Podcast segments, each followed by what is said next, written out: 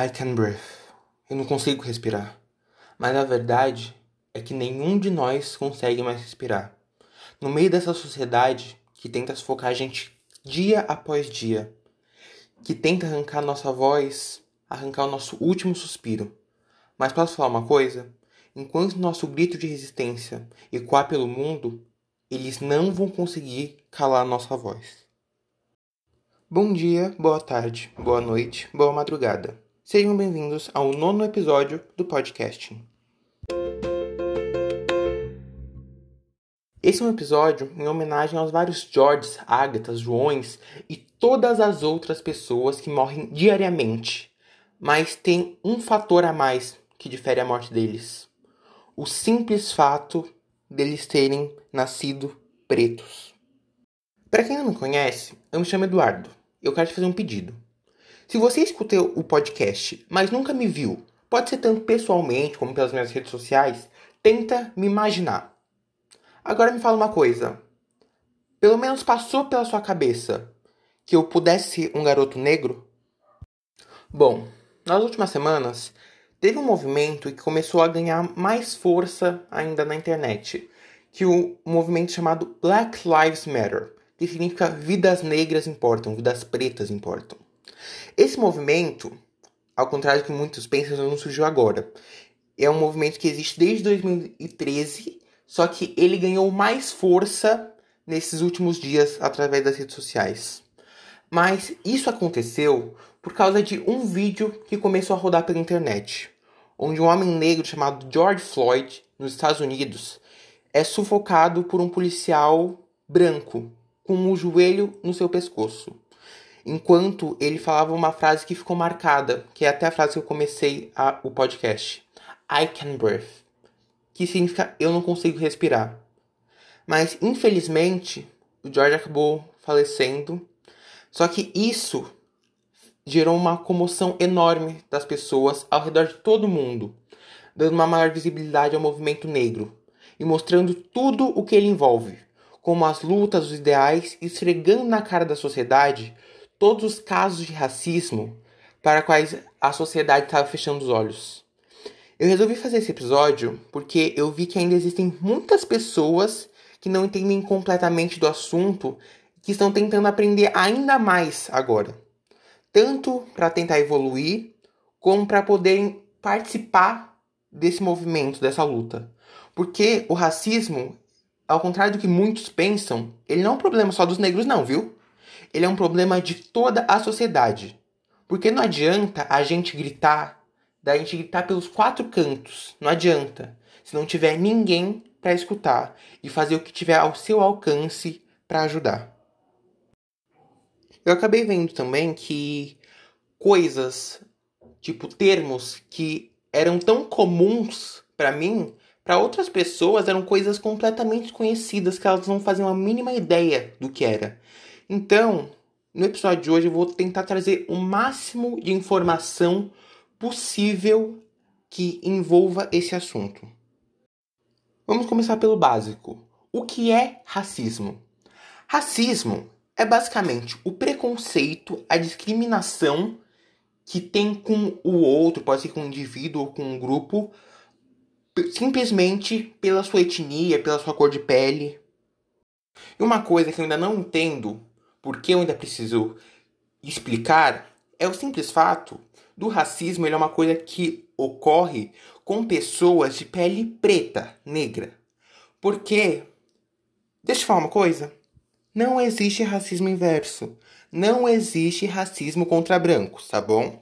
No dia que os brancos passarem por um processo de 300 anos de escravidão, de desigualdade social, aí a gente pode levantar a hipótese de existir racismo inverso. Enquanto isso, não existe racismo inverso, tá bom, meu lindo?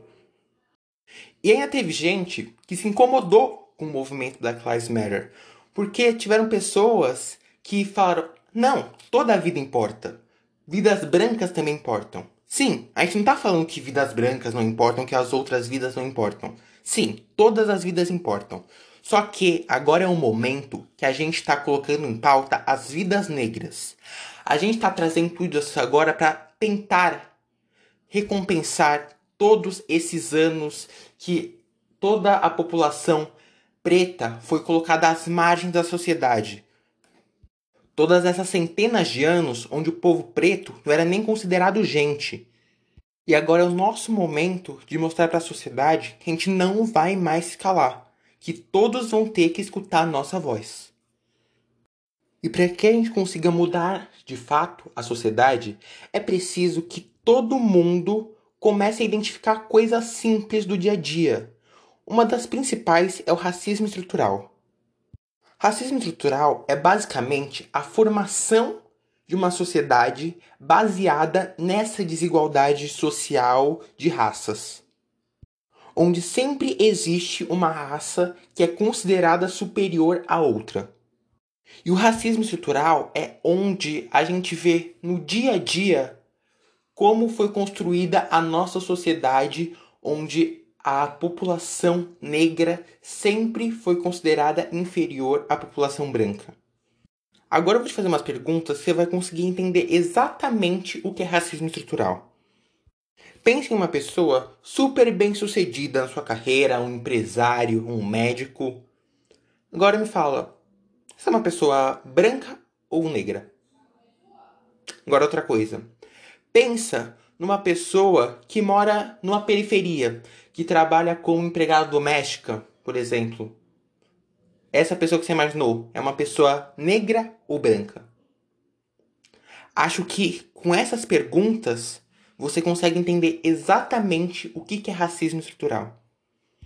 Aí você me pergunta: já que a sociedade já foi construída em cima desse racismo estrutural, como que a gente consegue fazer para mudar isso? É simples. A gente só precisa que as pessoas privilegiadas entendam e aceitem esse privilégio e que usem ele para fazer com que as pessoas menos privilegiadas também tenham o seu lugar de fala. É usar desse lugar que elas ocupam na sociedade para dar espaço para outras pessoas que, se falassem, não teriam sua voz escutada, já que não ocupam uma posição tão alta na sociedade quanto as outras pessoas que têm maiores privilégios. Agora um recado, que eu também não sei porque eu ainda preciso falar sobre isso. Você, cara pessoa branca, não vai tentar ensinar para os outros que é racismo não, por favor? Vamos dar um exemplo para que todos possam entender de uma vez por todas. Vamos supor que esteja numa roda de conversa um advogado, uma confeiteira e um arquiteto. Aí do nada, o arquiteto ele pede uma receita de bolo, por exemplo. Aí vai o advogado e começa a passar toda a receita de bolo enquanto a confeiteira fica olhando. Você acha que quem iria saber passar melhor a receita de bolo? O advogado ou a confeiteira? Não preciso nem falar que é a confeiteira, né? É a mesma coisa com racismo. Quem vai poder falar melhor sobre o assunto? A pessoa negra, que sofre aquilo na pele, ou a pessoa branca, que por mais que ela veja aquilo, ela não passa? Não estou falando também que você não pode falar sobre o assunto. Você pode e deve falar sobre o assunto, usar o seu lugar de fala que você tem na sociedade para apoiar essa causa. Mas não vem tentar ensinar o outro, porque você não passa por aquilo, você não sabe o que é aquilo. E eu não tô querendo aqui também me colocar de pobre coitado, nossa, como eu sofro. Porque eu também sou sim uma pessoa privilegiada, só que em outros fatores. O privilégio ele existe em diversos fatores: racial, social, econômico, ao mesmo tempo que eu sou desprivilegiado em um fator, eu posso ser privilegiado em outro. Por exemplo, eu sou desprivilegiado perante outras pessoas brancas pelo fato de eu ser negro. Mas eu sou privilegiado perante as mulheres por ser homem. Eu também sou privilegiado às pessoas de classes mais pobres pelo fato de conseguir ter acesso a uma educação particular, entre outros fatores de poder ter acesso a coisas que eu não teria caso eu pertencesse uma classe mais baixa socialmente falando. Outra coisa também, meu caro, não adianta você ficar postando mil e uma coisas no seu Instagram, no seu Facebook, sobre o movimento, sobre postar fotos pretas, no caso que foi o Blackout Tuesday. Não adianta se você não aplicar tudo isso no seu cotidiano, no círculo que você vive, na sociedade que está ao seu redor. Para mim, vale muito mais você pegar todo esse conhecimento e colocar no seu dia a dia do que ficar postando um monte de coisa e quando chega na sua vida você não coloca nada disso em prática. Aí você me fala: Ah, mas eu não vejo nada de desigualdade no meu dia a dia. Posso falar uma coisa? Vê sim. Só que acabou se tornando uma coisa tão natural per perante a sociedade que a gente basicamente ignora. Vou listar agora alguns fatos que você consegue ver o racismo no seu dia a dia, principalmente o racismo estrutural, só que acabaram se tornando coisas tão banais que você vê constantemente que você basicamente ignora. Vamos supor que você esteja fazendo uma entrevista de emprego com dois candidatos. Os dois candidatos têm exatamente o mesmo currículo, exatamente o mesmo nível de desempenho, de línguas, só que tem um único fator que diferencia os dois: a cor da pele. Um é branco, outro é preto. Aí, agora falando, matematicamente falando, todas as porcentagens que existem, você vai escolher quem? O branco. Por ser teoricamente o mais aceito pela sociedade por ser teoricamente mais bonito perante os padrões da sociedade. Outra coisa, imagine uma sala de uma faculdade de medicina. Quantos alunos que estão ali são pretos? Isso é uma coisa que eu posso te afirmar com muita certeza. Se for uma sala com 100 alunos, se 10 dali forem pretos, nossa, você achou ouro, porque é quase impossível isso. Agora uma coisa você vai concordar comigo. Numa sociedade, agora focando no Brasil, onde as porcentagens de pessoas pretas e brancas são muito parecidas, não tem uma diferença gritante. Por que, que ainda existe essa diferença na sociedade, essa desigualdade? Pelo simples fato de uma coisa que eu já falei: o racismo estrutural. A sociedade brasileira, ela foi criada em cima dessa desigualdade, soberania branca em cima da população negra. E falando nisso, quero levantar um outro ponto agora também. Que eu falei das quantidades de pessoas negras e brancas no Brasil não ser tão diferente. Muitas pessoas falam que a quantidade o negro no Brasil, a quantidade é pouca. Vocês acreditam que tem gente que ainda fala isso? Pelo simples fato deles considerarem pessoas negras que têm um tom menos retinto, mais claro de pele, eles não consideram negras. Ah, mas você é pardo. Pardo pra mim é cor de papel, tá? Eu não considero pardo uma cor de pele. Mas. Ah, você é pardo, ah, você é moreno, ah, você não é negro. Você é claro demais para ser negro. Não conta como negro. Vou te falar uma coisa. Eu não tenho o tom de pele mega retinto, igual minha família por parte da minha mãe. Mas uma coisa que eu falo é um dos maiores orgulhos que eu tenho. Sim, eu sou negro. E o fato de eu ter a pele mais clara não me faz ser menos negro do que pessoas que têm um tom de pele mais escuro que o meu. Aí você me fala, Olha as manifestações que estão ocorrendo nos Estados Unidos. Eu não apoio isso. Olha a quantidade de roubos que estão acontecendo nas lojas, a quantidade de violência que está aumentando nas ruas e a polícia não faz nada. Agora, vou te falar uma coisa. Não adianta você pegar uma pequena porcentagem de pessoas que estão se aproveitando desse movimento para fazerem algo ruim para generalizar todo esse movimento que é uma coisa muito maior e tem um significado muito grande por trás.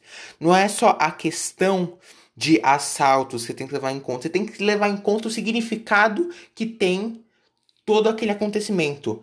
Deixa de lado as outras pessoas que estão se aproveitando desse significado, usando dele para um outro fator, um lado negativo. Absolutamente ninguém nasce racista. A pessoa é ensinada a ser racista.